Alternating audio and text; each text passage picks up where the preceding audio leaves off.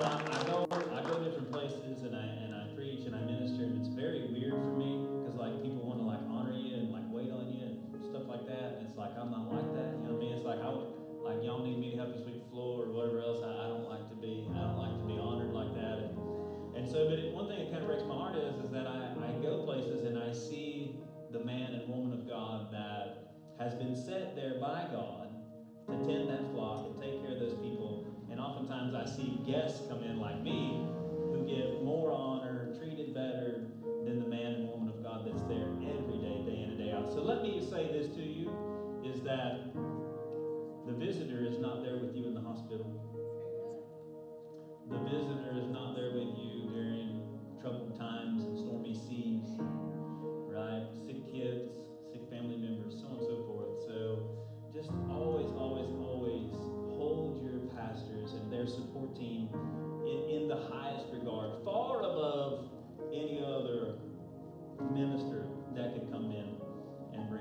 So you all can be seated.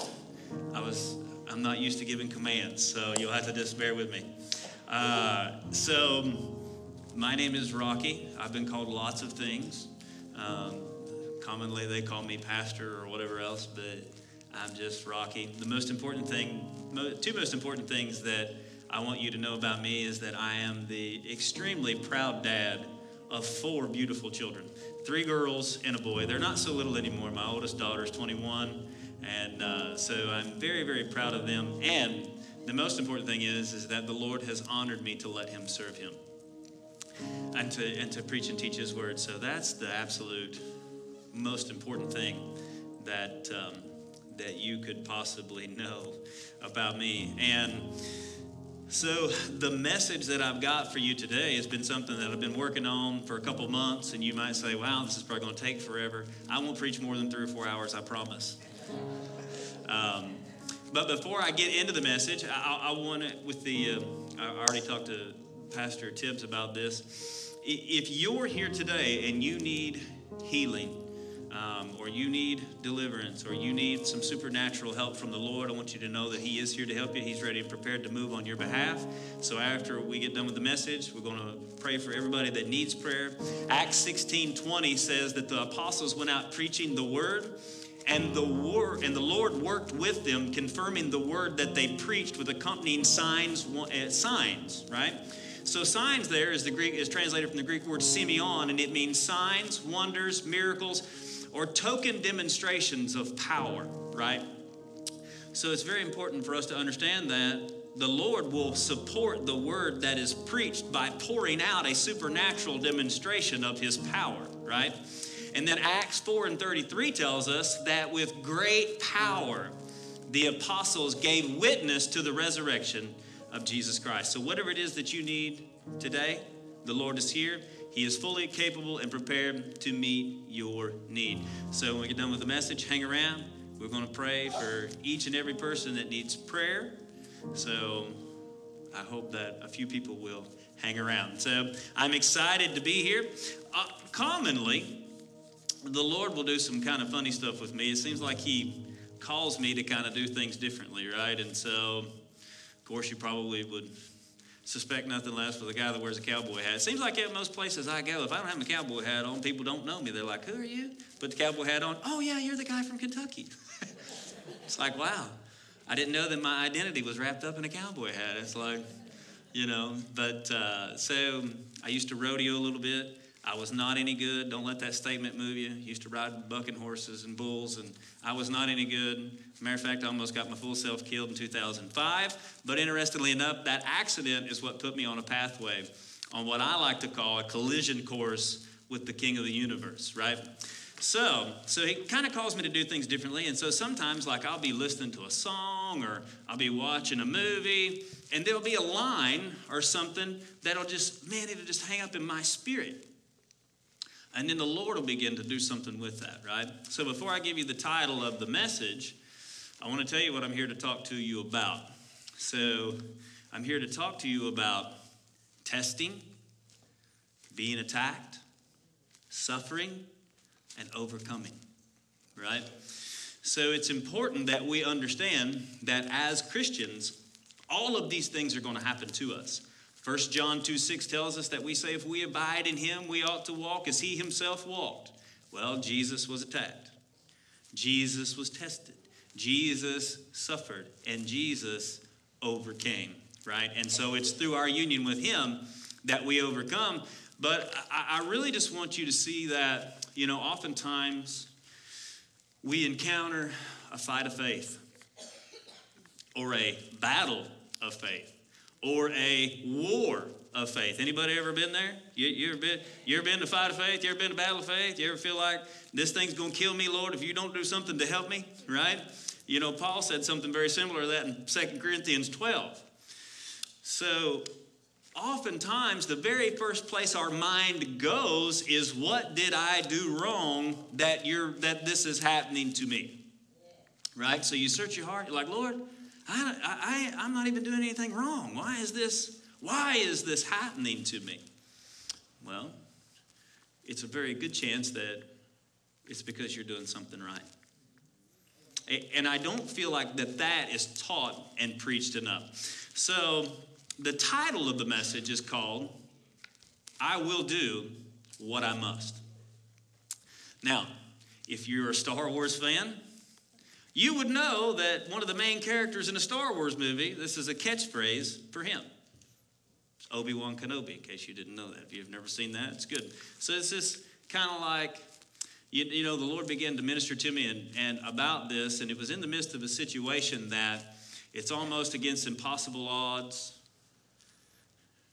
He has to rise up and do what he must do. And so I see often a lot of people that the fight of faith comes to their door, the adversary attacks. And what is the, one of the very first things that goes through your mind? If I just quit going to church, if I just quit serving the Lord, if I just quit doing what the Lord has told me to do, it would be so much easier. Anybody ever have those feelings? It's okay. I mean, all right, I can see we're going to have to have prayer for liars after the church service. Build altar right here. It's okay. Because you know what? This is a place and a setting where you should be able to be the most open and vulnerable. You understand that? This is a place where you should be able to come and be ministered to, to be open and to be honest. Because you know what? The Lord ain't looking for the Lord ain't looking for you to prove how tough you are by hiding what you're going through, right? And that's something that's kind of that's kind of you know, maybe not talked about in the church enough either is that, you know, we should be able to talk to one another about the things in which we struggle against, but we don't because we're worried about what people are going to think about us. Right? Well, you know, pastor probably wouldn't let me sing if he knew I was struggling, or, you know, they probably wouldn't let me help here, they wouldn't let me help there, or, or so on and so forth if they knew what I struggled against. So, with that said, when you when you come under attack, when you come under testing. Because you understand God will allow you to be tested. Let me give you a scripture to back that up. I'm going to give you a lot of scripture. You're going to hear some Greek.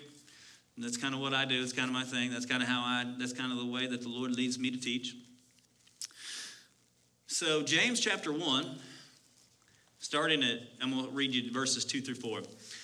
Pastor James says it like this My brethren, count it all joy when you fall into various trials, knowing that the testing of your faith produces patience. Uh oh. But let patience have its perfect work, that you may be perfect and complete, lacking nothing. All right. So, patience here is probably not a very good rendering of what is said there, because really this word would mean endurance or staying power.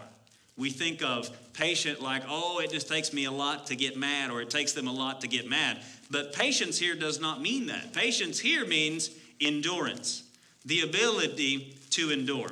So when I, I want, but I want you to see this. All right. So it says, knowing that the testing of your faith. Testing here is translated from the Greek word dokimion. And so this is a very interesting word because it means to be tried. It means to be tried to prove trustworthiness. It is something that by which something is proved to be true. All right? So let the let, let the testing of your faith produce endurance. Why count it all joy? Why count it all joy? Well, you can count it. He's not telling you to count the test or the trial all joy, but to test the fact that the same God that delivered you last time is the same God that will deliver you this time.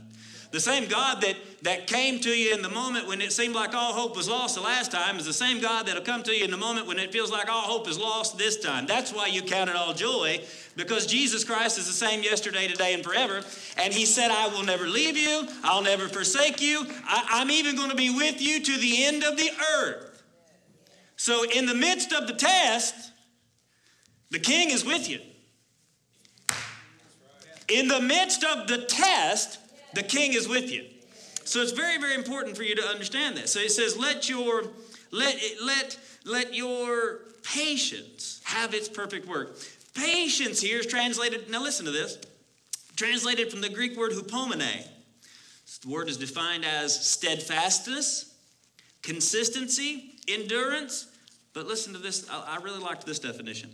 In the New Testament, the characteristic of one who is not swerved from their deliberate purpose and their loyalty to the faith and holiness by even the greatest of trials and sufferings. So, this is a person that adapts the mindset I will do what I must to serve the Lord. I will do what I must to prove to be found faithful in the midst of the testing. All right, now some people will say, well, you know, I don't believe that God does that. Well, I, I, let's correct that. Let's, let's, let's correct that. First Thessalonians chapter 2, you're going to see a lot of scripture with me. So oftentimes the messages that I preach are like a roadmap in which we have various stopping points. We're going to use a lot of scripture. Now watch.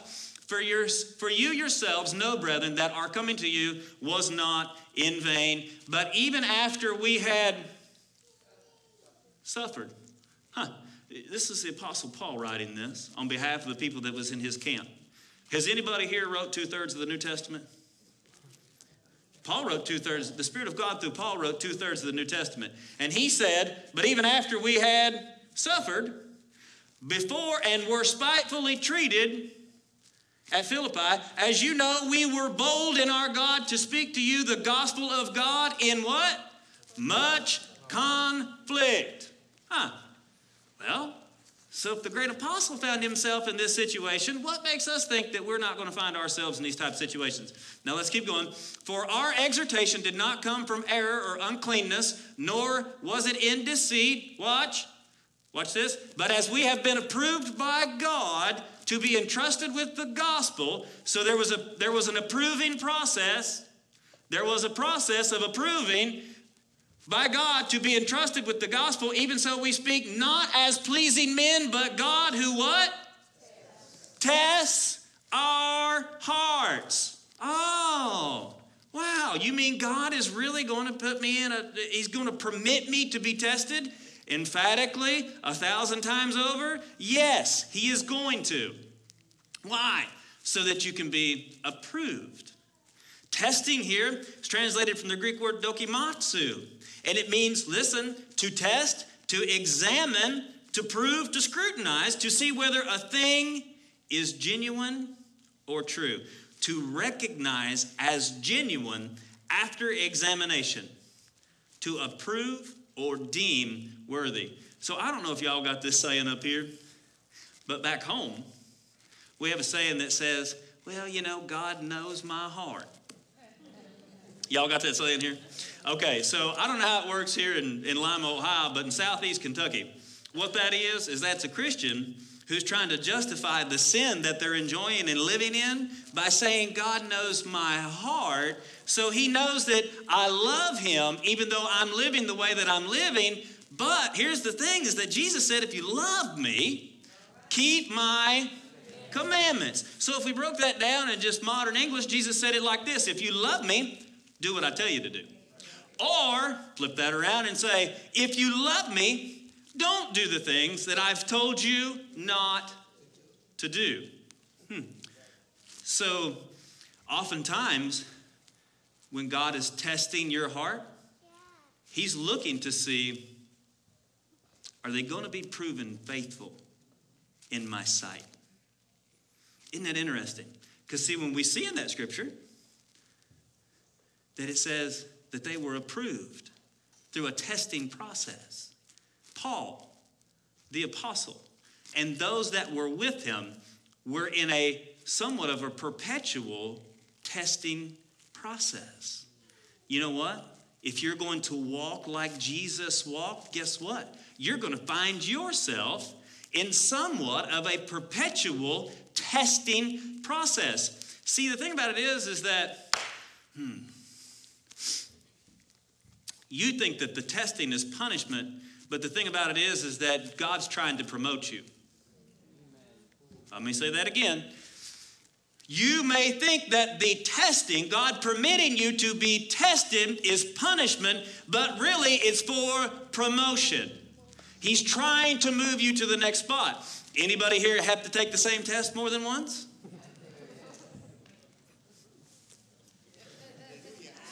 I get off, I get off, I get, I, I, I, might as well just get on my back, look like a dead cat with my hands, hands and legs straight out right there. And if you don't pass the test, guess what? There's a reset process, and now you're going to learn and you're going to go through that. And then all of a sudden, here's that test again. Mm-hmm. And if you fail it, guess what? You're going to go back to the beginning and we're going to walk through the process. Has anybody ever, besides me, ever been here? Come on. So, what if you knew on the first round that this was a test? God is permitting me to be tested because He wants to promote me to the next level. How, if you knew that to start with, how much effort would you have put in to passing the test the first time? You know, I, I don't want to start a fight here amongst anybody, but I feel like Mike Tyson is one of the absolute best heavyweight champions of, of all time right? I don't want anybody to have fallen out, but Iron Mike is one of the best ever was. All right, so think about it like this. If you, if they came to you on January 22nd and said August 22nd, you're going to have a title fight with Mike Tyson in which if you win, you're going to win, a, you have the potential to win a million dollar purse. You're going to start training in the locker room? Because that's where, unfortunately, a lot of Christians live their life. They're not staying ready for the fight. They try to start fighting once the fight has started. They told a story on Abraham Lincoln one time, said, I don't know if it's true or not, so but it's funny nonetheless. They said that when he was a boy that he had a little dog and, and he said in the little the little village that they lived in said that little dog just whipped all the big dogs. And so one day finally someone asked him, they said, How is it that your little dog is whipping all these big dogs? And they said, he said, well, very simple. He said, my dog comes prepared to fight, and your dog ain't ready to fight till the fight's half over. And that's where I feel like we find ourselves a lot. What if you were prepared for the fight? What if you knew that God was going to permit you to be tested. And in the testing process, He's going to permit the adversary to come against you with a certain amount of power.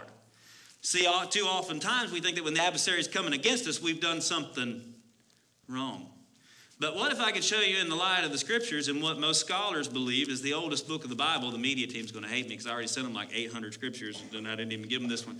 Uh, so I apologize. But this was a Holy Ghost download as I was driving here, right? So here you go. So Job chapter 1, now listen very carefully. I'm just going to I'm going to I'm going to touch on some things. Job chapter 1 verse 1 says there was a man in the land of Uz whose name was Job and that man now listen what the scripture testifies of Job. He was blameless and upright, one who feared God and shunned evil. All right, now if I jump down to verse 7, 6, it says, Now there was a day when the sons of God came to present themselves before the Lord, and Satan came also amongst them. And the Lord said unto Satan, Where, where have you been? Where do you come from? And Satan said, From going to and fro, back and forth on the earth, walking on it. And the Lord said to Satan, Have you considered my servant Job? This is a bad rendering of the Hebrew because the Lord is asking him, Have you set your heart? Uh, you can look this up. Literal Hebrew reads, you, have you set your heart against my servant Job? Now, watch what the Lord says about him. That there's, watch, watch, watch, watch, watch. That, uh, verse 8, that there is none like him on the earth. Blameless and upright, one who fears God and shuns evil. Well, Satan immediately says, Well, yeah, but he fears God for nothing because you've put a hedge about him. How did, you, how did Satan know that the Lord had hedged him in? That's where he come back from walking from. Back and forth, he's walking the perimeter of Job's hedge. Walking the perimeter of Job's hedge, walking the perimeter of Job's hedge, trying to find a place to get in. You can say, I don't believe that. It don't make me no difference what you believe. I've lived this, and this is what the scripture says. So that's between you and the Lord, right? I ain't trying to be mean or offensive, but this is what the word says. All right? So then watch what happens. Now it says that Satan said, Yeah, but if you just stretch forth your hand and touch all that he has, he will surely curse you to your face. And the Lord said to Satan, All that he has is in your power, only you cannot lay a hand on his body. All right, so then did the Lord permit Satan to go out? Did the Lord permit Satan to go out? He did. So, who brought the attack against Job? The Lord? No, Satan did. Why did the Lord permit Satan to do this? There's none like him on all the earth blameless and upright, one who fears God and shuns evil. And you would say, well, you know, but but Job lost his ten children. Yeah, but I could prove to you in the light of the Gospels that it'd stand up in the light of it, or in the in the light of the uh, 42nd chapter, that I believe that at the end of Job's story that the Lord raised his children from the dead. And he gave Job back two times everything that he lost except his children. And the Bible said, tells you in chapter 1 that he had seven sons and three daughters. And in chapter 42, after it says that the Lord had restored twofold all Job's losses, it said that he had seven sons and three daughters. Huh, isn't that interesting? I'll let you ponder on that. So, why was Job permitted to be tested? Because he was doing something wrong? No. No, no. No, he was permitted to be tested because he was doing everything right. And Satan said, Yeah, but he just follows you because you're blessing him. But if you take, if you just let, you just, you stretch forth your hand and touch that, and the Lord said, Okay, go ahead. Go ahead. Now, see, James chapter 5 tells us that the end result of why the Lord did that is number one, is very merciful and very compassionate. In Job, you would come to find out that they didn't even know that there was a devil. They had no revelation that there was an adversary. Job in chapter 9 says, If it was not God who did this to me, who could it be? So oftentimes, we find ourselves in the modern day church, an attack comes against us, trials come against us, all these things happen, and then we go, God, why are you doing this to me? He says, Hey, look, I'm not, it's not me. I'm permitting you to be tested, but the attack is not coming through me. So the Lord your God will permit the test, but not set the circumstances. So then we understand that it's in the victory that Jesus won for us that this is how we stand and this is how we overcome. But let me let me clarify something to you just real quick. I'm trying to keep track of my time. All right, attack and suffering, right? So it's important to understand that God is not killing people's spouses or children to test them and try them and so on and so forth. It's very important to understand that. The thief comes to steal and to kill and to destroy. Jesus said, But I have come that you may have life and life abundantly. Abundantly here is translated from the Greek word "pritzas." And listen to what this word means super abundant. I like that. I'll take some super abundant life. Glory to God. Excessive. I like that too. Give me excessive life, Lord. Exceedingly abundant. Hallelujah. I'll take that too. Glory to God. Very highly. I would take that. Wouldn't you take that? I mean, the life, I mean, super abundant life. Glory to God. Beyond. This word means beyond abundant. So think about it. He said, I come to give you life and life beyond the boundary. Hallelujah. Extraordinary. Hallelujah. Well, you know, if the Lord said that, that's what he meant, wasn't it? Hallelujah. Right? And so we see of King David, what's King David say about the Lord in Psalm 23? He says, Jehovah Rohi, the Lord is my shepherd, the Lord is my caretaker. He makes me to lie down in green pastures, He leads me beside still waters, He restores my soul, He leads me down the righteous paths for His name's sake. And even though I may walk through the valley of the shadow of death, I will fear no evil, for you are with me, Lord. Your rod and your staff, they comfort me. You prepare a table for me in the presence of my enemy. I take that table. Hallelujah. You anoint my head with oil. My cup runs over. Surely goodness and mercy will follow me. The Hebrew there means to chase after persistently. So surely goodness and mercy will follow after me persistently all the days of my life. And then when I get done with that, then I'm going to dwell forever in the house of the living God. Woo! So the Lord that's permitting you to be tested is not punishment, it's promotion so that you'll get louder and louder and louder for Him so that you the, the entirety of your life, my God, is it preaches His goodness, His power. Hallelujah. Man, we wonder why. we wonder why people sometimes don't want the Jesus that we're that we're preaching. And I hear a lot of Christians preaching a Jesus that I know they love him, but that's not really him. I'm down here getting my teeth kicked in. Well, you know, I mean, the, you know, the devil's destroying everything I got, but bless God, one day when I get to the sweet by and by. Well, people look at that and they go, that don't sound too good to me. you know, could I get to the where I'm about to at the end of my journey and then get in on that plan where I don't have to live here? And you see what I'm saying? Jesus came to give us life victoriously. Mm. These all don't that all sounds like good things to me. He didn't say, I am Jehovah, your destroyer. Jehovah, the Hebrew word there that's used there, Yahweh is a covenant name. So it's a so this is how the Lord revealed himself to man. All right, so the very first time that he, re- man, this is completely off script. The very first time that he revealed himself as healer, he healed no one. You look that up, Exodus 15, or to waters of Marah. And they can't drink the water because the waters are bitter. And the Lord says, Take such and such a tree, cut it down, throw it in the water. Then he goes on to say, For I am Jehovah Rapha, the Lord who heals. So you can think about it like this is that he has the capability to heal ahead of you that in which could destroy you. And that's, his, that's what he wants to do. He didn't say, I am Jehovah the robber. He said, I am Jehovah Jireh, the Lord your provider. So, see, think about it like this is that in the midst of the trying, in the midst of the tribulation, it's important to understand that he does not change. He said, I'm the Lord and I change not. That's what he said in Malachi. I am the Lord and I change not. So the testing is a very, very important part of the process because it pushes us to go further in Him into deeper and deeper and deeper water in Him. So that the more that you know about Him, the more confidence you have in Him. So you don't know me, so you can't have a lot of confidence in me. But the more that you would know about me, the more you could put maybe a little bit more confidence, or maybe a little bit more confidence in me. You see what I'm saying? So the more that you know about the Lord, the more confidence you'll be able to put in Him.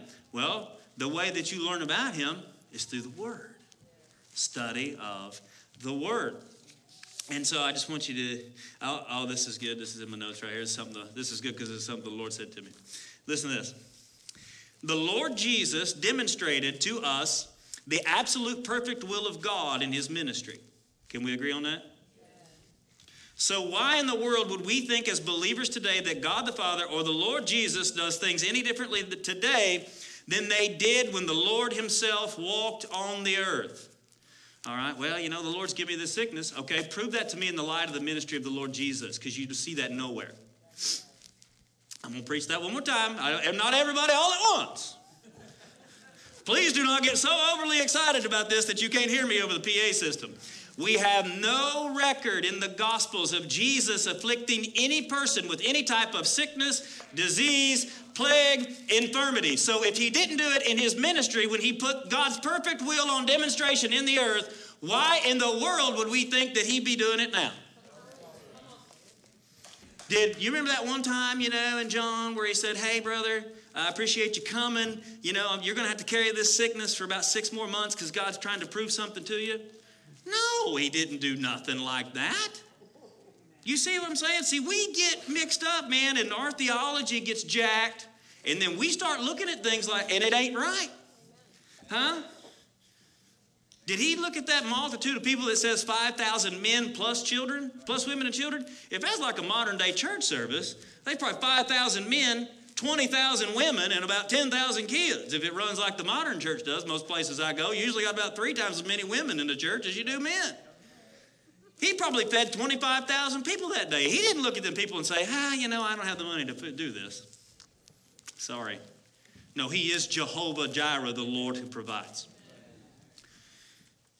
But if you don't know that in the midst of the test and the attack and the trial, you're going to turn to every which everything in the world but Him.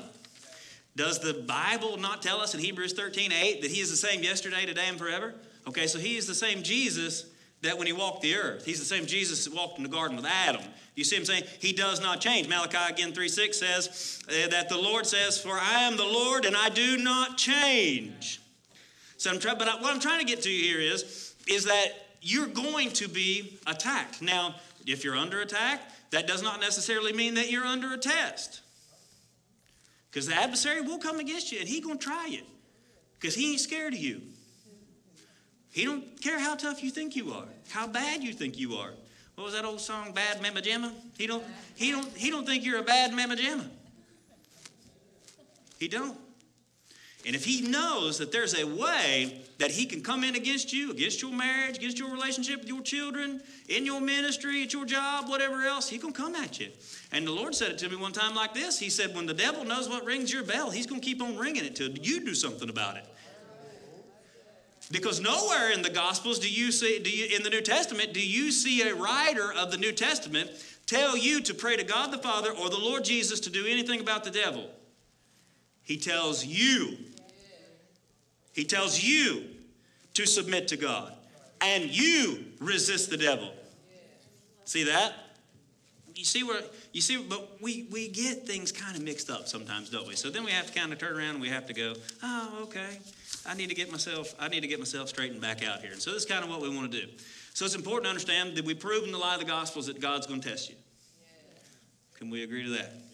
So there, so what is the testing for? Promotion not punishment. So get that in your mind. Because, see, perspective and intent is very, very, very important. So when you understand that He's testing you, He's trying to grow you. He's trying to move you into another place to where you are more and more effective for His kingdom. This is also not in the script, but John chapter 15, verses 7 8 says, Jesus said, If my word abides in you. My word lives in, dwells in, continues in you, and you abide in me. You will ask whatever you desire, and it will be done for you. By this, my Father is glorified, that you bear much fruit, so you will be my disciple. So he says, by the, now don't get it mixed up here, by rightly asking inside the scope and will of God you you receive what you ask for. And by this, he says, My Father is glorified, so you bear much fruit, so you'll be my disciple. Well, you want to you look at apple tree that ain't got no fruit on it and go, huh, I think I'm gonna go over and get me an apple. No, it, it, we got too many we got too many trees that aren't bearing fruit for the kingdom. They're a tree, they're planted, no fruit. Well, if you don't have fruit, how is God being glorified? Because he said, by the receiving for what you ask for of him, by this your, his Father is glorified. Very important to understand these things. Man, it's so crazy important to understand these things. Ephesians 6.10. Ephesians chapter 6, a very, very important chapter. on spiritual warfare. Starting at verse 10, it says, Finally, my brethren, be strong in the Lord and in the power of his might. Put on the whole armor of God, that you may be able to stand against the wiles of the devil. For we do not wrestle against flesh and blood, but against principalities, against powers, against the rulers of the darkness of this age, against spiritual hosts of wickedness in heavenly places. Therefore, take up the whole armor of God, that you may be able to withstand in the evil day, and having done all to stand, stand therefore, having girded your waist with the truth. now, listen very carefully, because nowhere does it say the Lord here going to dress you. He, he ain't looking for no 50 year old toddlers. Be putting pampers on, getting dressed every day, putting, come here, baby, let me put your socks on. No, no. Having girded your waist with truth, having put on the breastplate of righteousness, having shod your feet with the preparation of the gospel of peace, above all, taking the shield of faith, with which you are able to quench all the fiery darts of the wicked one. And take the helmet of salvation and the sword of the Spirit, which is the word of God, praying always with all prayer and supplication in the Spirit, being watchful to this end with all perseverance and supplication for all the saints. So let's get something straight here. If it steals, kills, or destroys, that is from an operative of Satan's kingdom. That is from an operative of Satan's kingdom. All right, let's get something else here. You notice that in this scripture it says, in the evil day. Huh. That you may be able to withstand in the evil day. That you may be able to withstand in the evil day. All right? So let's clarify something. Do you love the Lord? By show of hands. Raise your hand. If you're proud of the Lord, you love the Lord. All right, Jesus saved you. All right, guess what? The evil day, there's going to be an evil day come against you. Because you have an adversary, the devil, that has a, Satan has a kingdom, a well organized, well structured kingdom that he has operatives that are looking for ways to attack you. So, what is the evil day, you might say? Well, the evil day is the day that the devil comes knocking at your door wanting to pick a fight. You're going to have more than one of them in life. You might as well settle yourself to that fact because it's the fact of the matter. He's going to come against you. He's going to attack you. If he thinks he can get in your head, he's going to get in your head. If he thinks he can get in your marriage, he's going to get in your marriage. He thinks he can get your job, he's going to get, he's going to get at anything he can to destroy you because that's what he does, because he's a destroyer. The testing of our hearts and our faith is appointed to us by our God. But he does not set the circumstances in which the enemy attacks, nor has the, this is the most important part, listen very carefully, nor has the Lord left us defenseless in any way. The Lord has not left us defenseless in any way. He has given us authority over all the works and power of Satan and his kingdom. He has given us the weapons of our warfare. He has given us the whole armor of God. He has given us the command to be strong in him and in the power of his might. The Lord said to me one time, You may think I'm smarter than what I am, but I'm really not.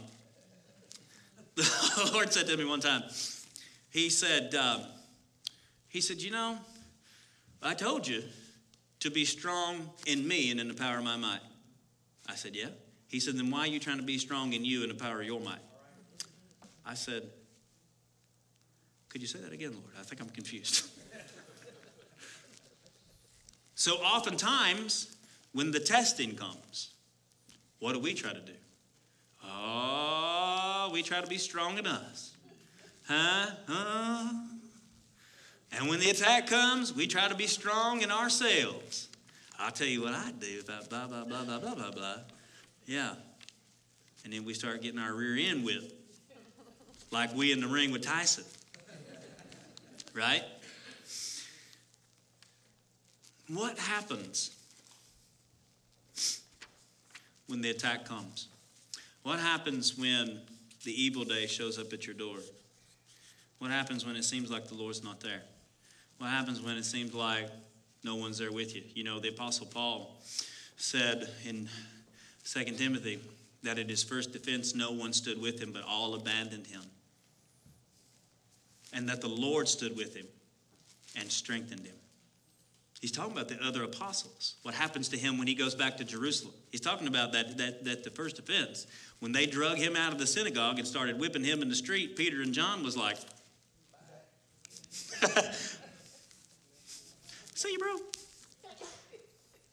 That's what happened.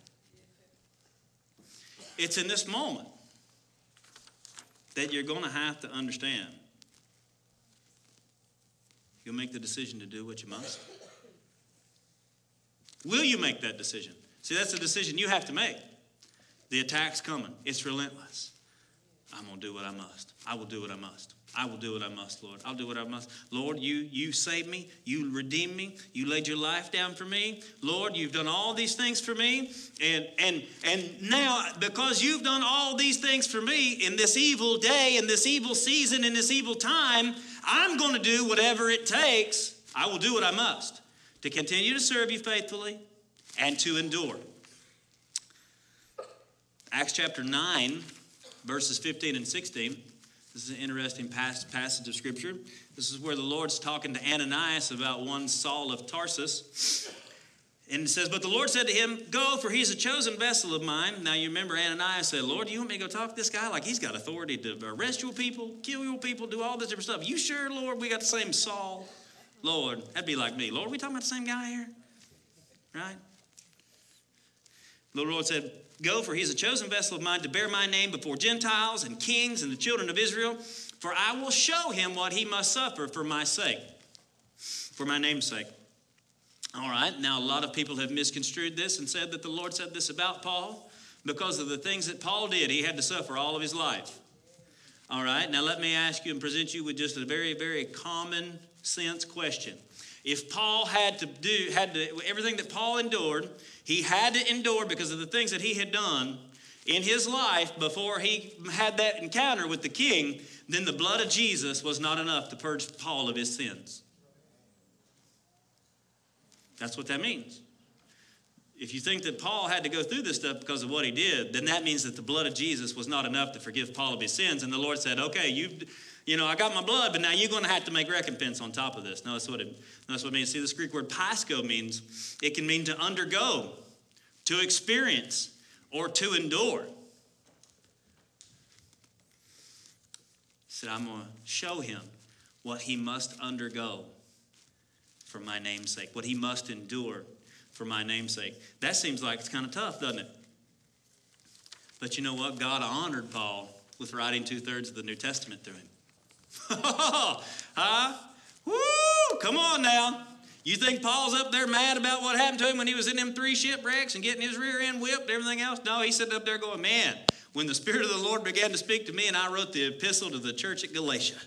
When the Spirit of the Lord said to me, and I wrote the Spirit to the church at Ephesus and the church at Rome, and, the, and, and you see what I'm saying? The church at Thessalonica, and, I, and the Spirit, you see what I'm saying? See, the testing process that Paul went through involved being attacked, involved suffering, but look at the reward that God rewarded Paul with because of what he endured for the sake of the gospel. You might say that Paul had a mindset that he looked at the Lord and he looked at his trouble and he said, I will do what I must. Hallelujah. Woo! Hmm. Woo! Paul would speak of his own suffering in 2 Corinthians chapter 11 verses 22 through 28. And starting in verse 22 it says Paul says this, are they Hebrews? So am I. Are they Israelites? So am I. Are they the seed of Abraham? So am I. Are they ministers of Christ? I speak as a fool. I am more in labors, more abundant. You ever wonder why? Sometimes I wonder I wonder what the other apostles looked at Paul and thought. Because you know, Paul suffered more than all of the other apostles put together. But you know, the Lord blessed him to write three times more content than any other New Testament writer, too. Hmm. But I wonder if those people looked and said, man, what did he do to have to go through all this? Listen to what he says he went through. I am in labors more abundant in stripes, above measure. In prisons, more frequently, not going there visiting. Very important for you to understand that. He wasn't like Sister Fields and him going to the jail ministry. No, Paul's on the inside. In deaths, often, for the Jew, from the Jews, five times I received 40 stripes minus one, that's 195. Three times I was beaten with rod. Once I was stoned, not like Cheech and Chong. Three times I was shipwrecked. A night and a day I have been in the deep. In journeys often, in perils of water, in perils of robbers, in perils of my own countrymen, in perils of the Gentiles, in perils in the city, in perils in the wilderness, in perils in the sea, in perils amongst false brethren, in weariness, toil, sleeplessness, hunger, thirst, fastings often, cold, and nakedness. Besides the other things which comes upon me daily, my concern for the church. This man had a mindset. I will do what I must. And that's the mindset that I want to try to get across to us. Because, see, it's, it's easy to say, well, that was Paul, you know. Well, the Lord's calling you. You've been called to do something for the kingdom. I'm going to say something here. Hope we don't have a falling out that you're called to do more than sit in a seat. that was such an overwhelming response. Pastor Tibbs was like, oh, Lord, help me, Jesus. You have been called to do more than simply just show up here on a Sunday morning and sit in a seat. You've been called here to be trained as a warrior. Because Paul said to Timothy, endure hardship like a good soldier of what? Who knows the scripture? Brother Tibbs, a good soldier of Jesus Christ. Endure hardship as a good soldier.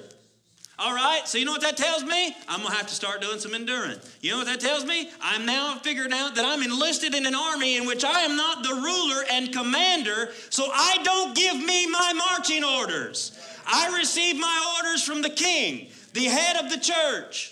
And oftentimes, the marching order, let me give you a little example about how this breaks down because, see, Jesus is big on honor and authority. And he gave some apostles, and he gave some prophets. And he gave some evangelists, and he gave some prophets and teachers for the work of the ministry, for the edifying of the body of Christ. You see what I'm saying? So it's for you that as you're coming into Christ, that you're being trained to go somewhere and do something for the army. So you come here and you receive teaching from Brother Tibbs or, or uh, Sister Brooke or the other people that are in here, and you come and you go, okay, all right, I come here to get my ammo. I'm out of ammo for this week. And you know what? I gotta, I'm working with some heathens.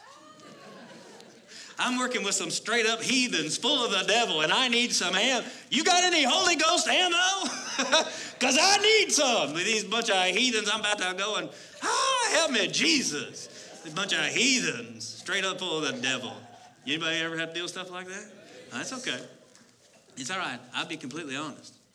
So it's for you to come here and get the and get the ammunition. And then go where you're called to go and do what you're called to do and, and share and preach and teach and do all these things that the Lord has commanded you to do. You see what I'm saying? So Paul talks about the things that he suffered for his namesake. And you know what he said? He said, I count it all joy. He said, I count all this stuff as rubbish. What I've had to go through, everything I've had to give up, I count it as rubbish. The literal Greek right there means dung. Dung. We say rubbish, but Paul said, this is crapola.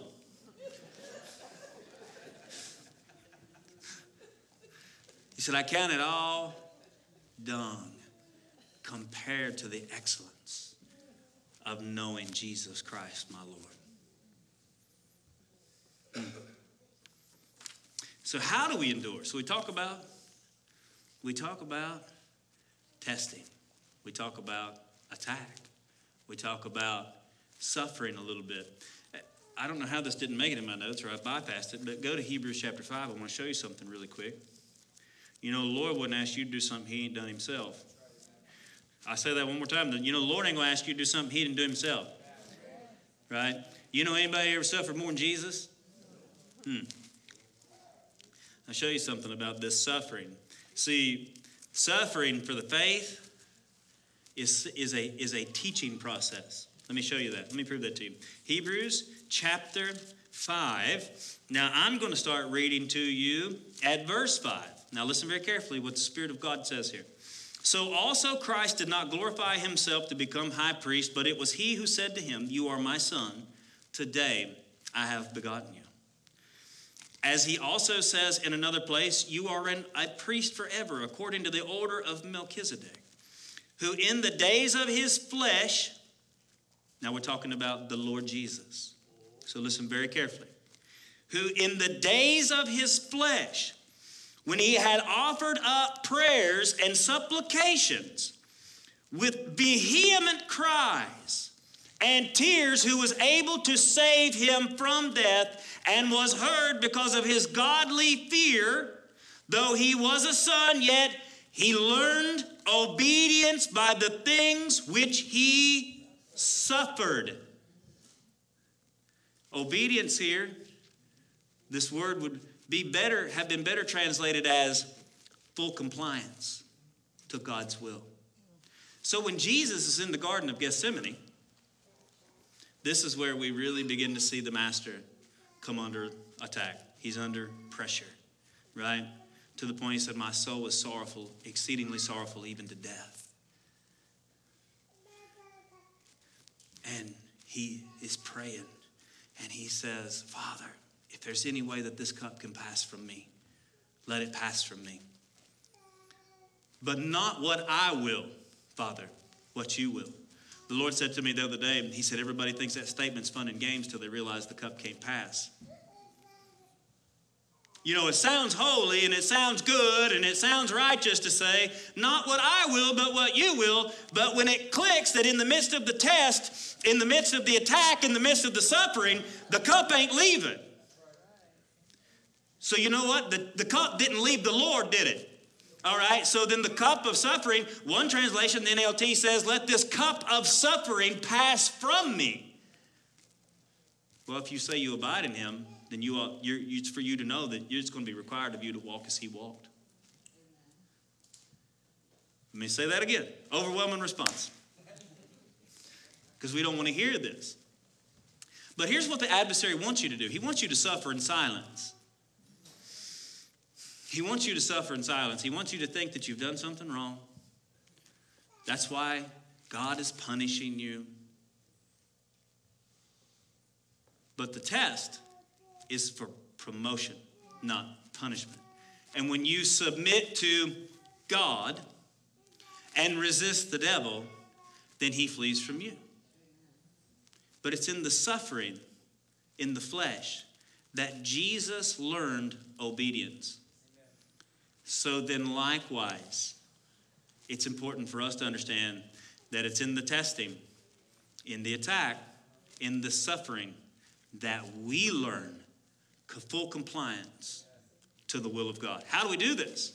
How do we do it?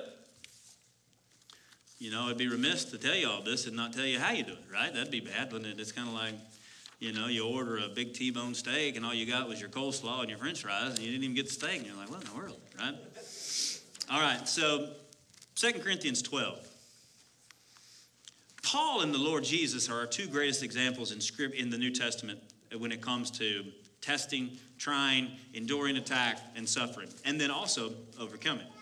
So 2 Corinthians 12, verses 7 through 10. Paul says this, and he says, Lest and lest I should be exalted above measure by the abundance of revelations, a thorn in the flesh was given to me, a messenger of Satan sent to buffet me, lest I be exalted above measure. Concerning this thing, I pleaded with the Lord three times that it might depart from me. And he said to me, My grace is sufficient for you. My strength is made perfect in weakness. Now, Paul says, Therefore, most gladly, I will rather boast in my infirmities that the power of Christ may rest upon me. Therefore, I take pleasures in my infirmities. We're going to talk about that word in just a minute. Don't let that word fool you. I take pleasure in my infirmities, in reproaches, in needs, and persecutions, and distresses for Christ's sake. For when I am weak, then I am strong. All right? So then it begs the question been deep intellectual, theological debates about what was Paul's thorn. The scripture tells you what it was. It was a messenger of Satan sent to buffet. Well, what does that word mean? What does buffet mean? Is that one of them things like I go and they got all the kind of the food out there? You know, I'm kind of simple, so I like a I like a good buffet myself. Like you know, was it used to be a chain up here, a Denny's maybe or something like that? I don't remember, whatever it was, but I like a good buffet myself. But buffet here translated from the Greek word kolaphizo, and it can be translated as to literally strike in the face, but the most common definition in Greek is to treat one contumely or with great violence, with violent action and violent language. So Paul says, a messenger which of Satan was sent to treat me with violent action and violent language. Well, if you go back and you read Acts and see what they did to Paul and said to Paul, you go, oh, yeah, huh, I see that. That's exactly what they did. You see what I'm saying? So, this messenger of Satan comes against him, and then the Lord says, Paul, my grace is sufficient for you. My strength is made perfect in weakness. All right, so a lot of people, you know, commonly as I used to read that, I kind of heard the Lord saying that from my perspective as kind of with no emotion, no compassion, right? But you know, Psalm 48, 145 8 says, The Lord is merciful and full of compassion, right? So he can't be anything less than compassionate when he's dealing with his servants, right? So think about it like this. If you understood these words and how they were used in the secular world before the church pulled, before the modern church pulled them in and started added their own, adding their own definitions, you would understand that what the Lord said to Paul right is here is he said, when you see the Lord say, my grace, grace is translated here from the Greek word charis, and it can be it can be defined as in the scope of the church as mercy and favor and unmerited favor and all this different stuff. But the word charis is not a word that's native to the Greek New Testament. As a matter of fact, when you track the etymology of the word, you see that this word charis was used back all the way back to 800 BC in Homeric writings when they were talking about the Greek god Zeus and his daughters, the Charites. And when someone found favor in the eyes of the Charites, the, the, the Greeks believed that they would bestow on them a special gift that would cause them to stand out or excel. So, have you ever heard someone that's extremely gifted physically or mentally? You've ever heard the term, they've been graced by the gods? That's where this term comes from. So the Greeks interpreted charis as a supernatural power, a supernatural strength, or a supernatural empowering touch. So when you go back and you go, oh my goodness, the Lord said to Paul, Paul, my supernatural empowering, empowering touch is, is sufficient Poor English rendering again. Sufficient makes you think, oh, boy, boy, I mean, we just made it. But sufficient here, translated from the Greek word arkeo. And the very first definition of this Greek word is to possess of an unfailing strength. That's how that word's defined. To defend, to ward off, to protect, to cause you to be content. So, what the Lord said to Paul, Paul's pleading with the Lord. You ever plead with the Lord about something? I have. Man, I tell you what, I, I mean, I've been going through the meat grinder for about eight months. I come out of the absolute hardest fight of faith that my, my faith has ever seen. And I pleaded with the Lord more than three times, I can tell you that much. But the Lord said, Paul, my supernatural empowering touch is more than enough to possess you of an unfailing strength to defend you, to ward off, to protect you. That's why Paul said, and he says, My strength is made perfect in your asthenia or asthenio. Now, this word infirmities that's used here makes you think physical weakness, but it does not, or physical sickness, but it's not always defined as physical sickness. It can be found as, it can be defined as weakness in mind, weakness in body, not necessarily sick, but weak. The Lord said, Paul, my power is made perfect in your weakness. That's why when you read what Paul says next, he says, What?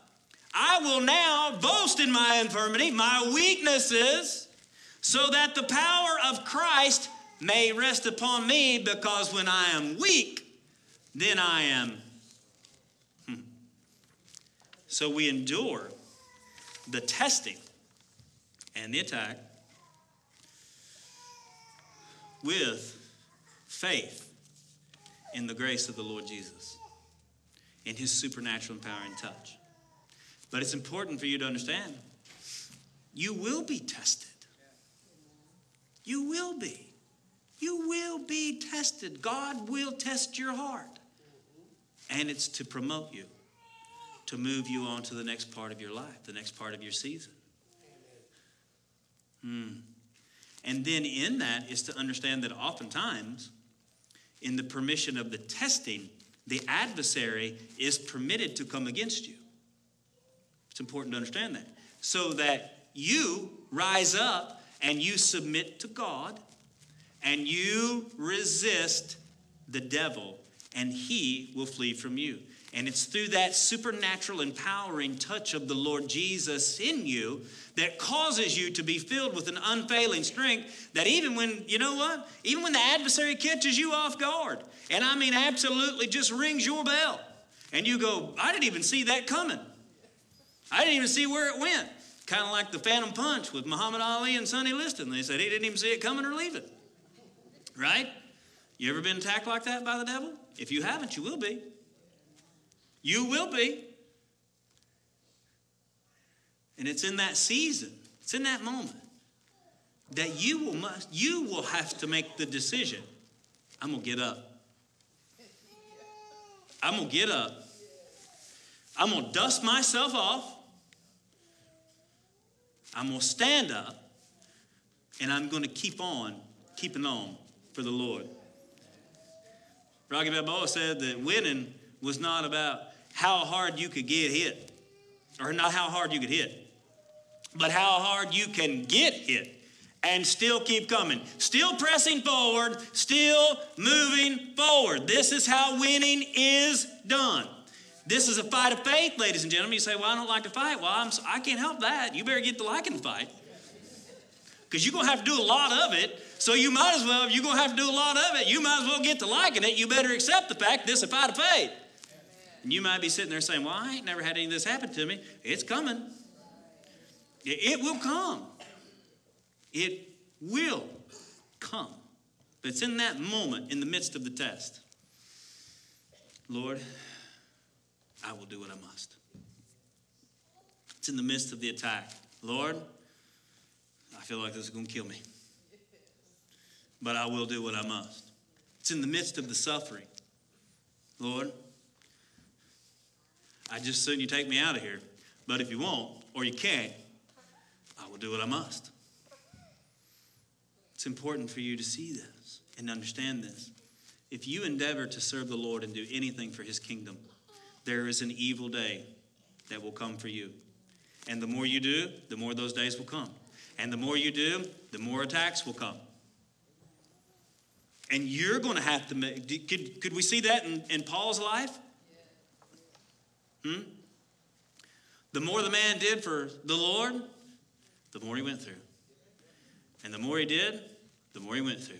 And the more he did, the more he went through. I, I ain't never been beat with 195 stripes, although my grandma Reed probably came close to beating me like that one time. and I, I guarantee I had it coming. If it wasn't for what she was doing then, it was for something else that she didn't catch me for at the time. But I guarantee I had. But I ain't never been beat with 195 stripes. Have you? You ever been beaten with rods three times? You ever been shipwrecked three times? You know, interestingly enough, the book of Acts only tells us about Paul being shipwrecked once. Oh, I see people didn't know that. They're like, wait a minute, is he telling me the truth? Well, go look it up and find out for yourself. As a matter of fact, everything else I've said today, don't take my word for it. Don't go somewhere and say, Brother Rocky said this or blah, blah, blah. No, he says what the Lord said. The Lord said this. The Lord said this. The Lord said this. When you endeavor to serve the Lord, to do what the Lord has called you to do, you will be tested for promotion. You will be attacked by the kingdom of Satan. You will suffer. And it's only through the grace of the Lord Jesus that you endure. Because I've seen a lot of people washed completely out of the ministry washed completely out of serving the Lord because the attack came and they buckled like a accordion. or a cheap suit, as we say back in Williamsburg, Kentucky. And then you see them and they do nothing for days, or weeks, or months, even years. Then they start to get a little courage back about them. Maybe I'll serve the, maybe I'll go start going back to church. Maybe I'll start serving the Lord again. Then they get back and they start to endeavor to do what they were doing before. And the same adversary that knocked them down the last time comes right back down, knocks them back down again, and they wash completely out. And they do not fulfill the work of the ministry wherewith they were called. So each one of you here is called to serve the Lord. If you've been born again, and I saw, I think I'm pretty sure I saw every person in this room raise their hand. If you've been born again, it's for you to understand you do not give you your marching orders. You are to receive your marching orders from the king of the from the king of the universe, from the king of heaven and earth, and then you go do what he says to do in his strength and in his power. Hallelujah. I'm not sure if anybody learned anything today, but I had a good time. and I thank you for having me. I'm very thankful for your, uh, your love, and, and just everybody here is, has just made me feel so welcomed. And, and I just want to say this is that it, in my time here, as far as like being at the dinner last night, hearing everybody talk and everything else, it, it, you all have put more in me than I left with you. I promise you that. I, have I mean, I, am just so very thankful for each and every one of you. I'm going to turn it back over to Brother Tibbs. But if you need prayer for anything, do not leave this building. Whatever it may be, the power of the Lord is here and present to move, heal, and prevail on your behalf.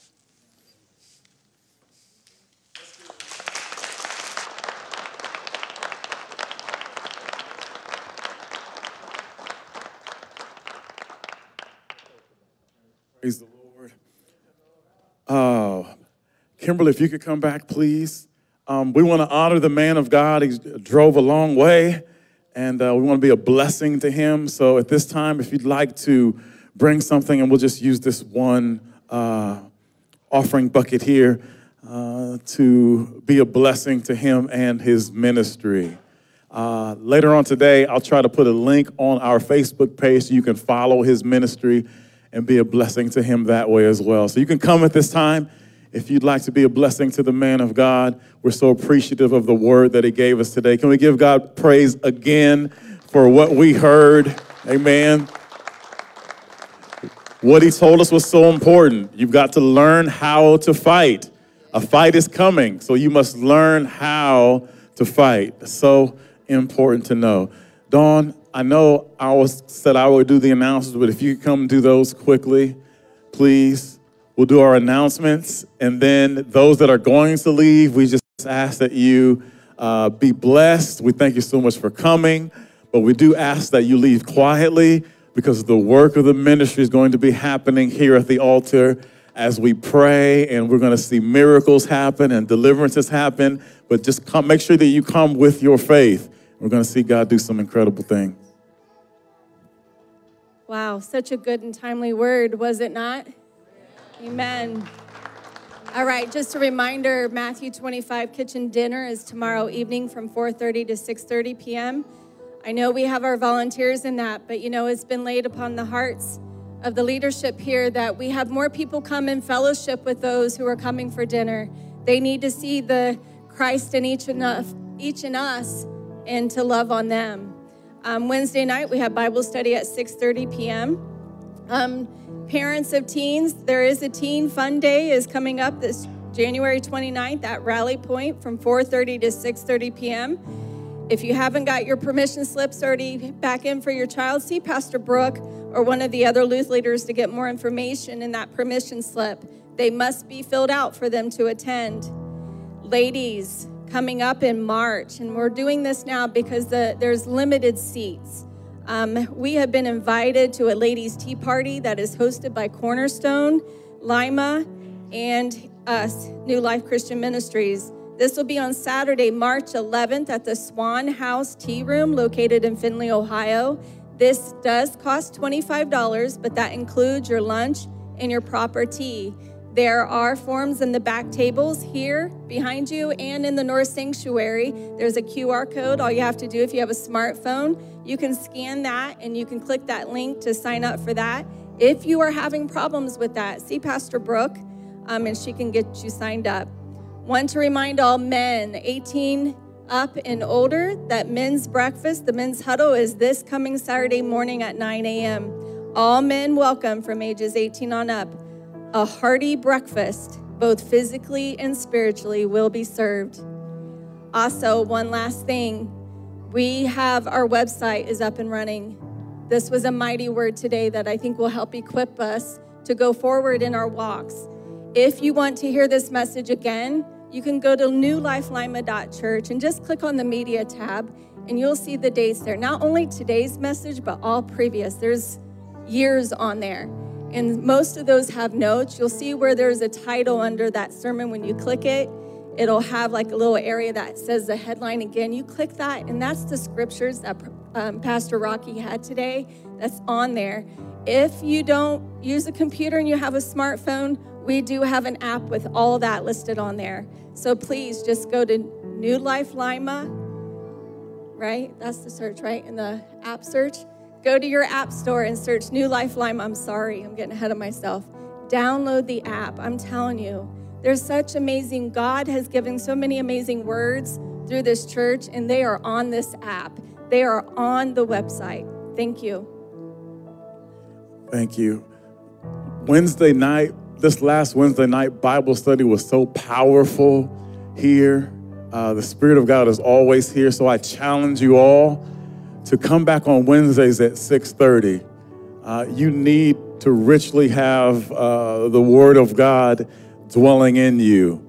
I understand if you work second shift that you may not be able to come, but if you don't work second shift, please come to Bible study because it's time for edification and it's time to be renewed and just strengthened. It was so powerful on last Wednesday. Let's stand to our feet.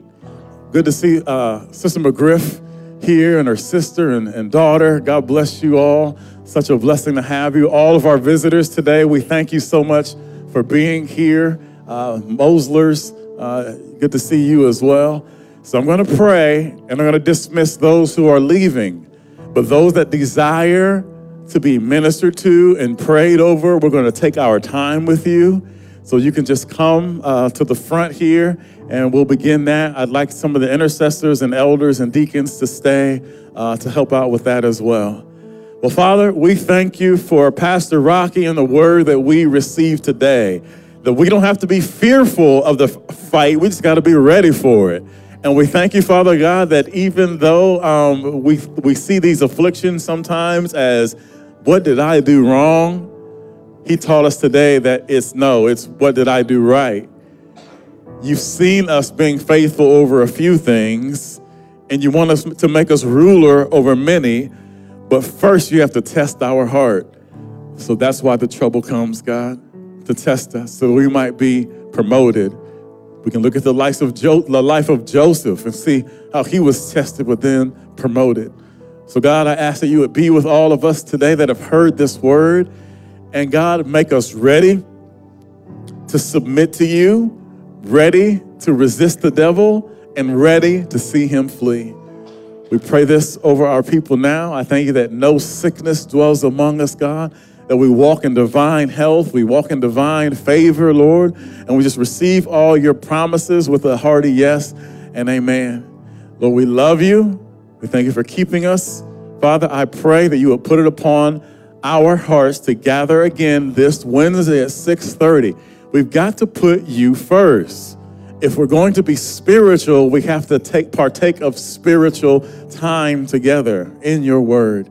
We love you. We thank you. We pray for our, our brother, safe travel to where he goes next, God.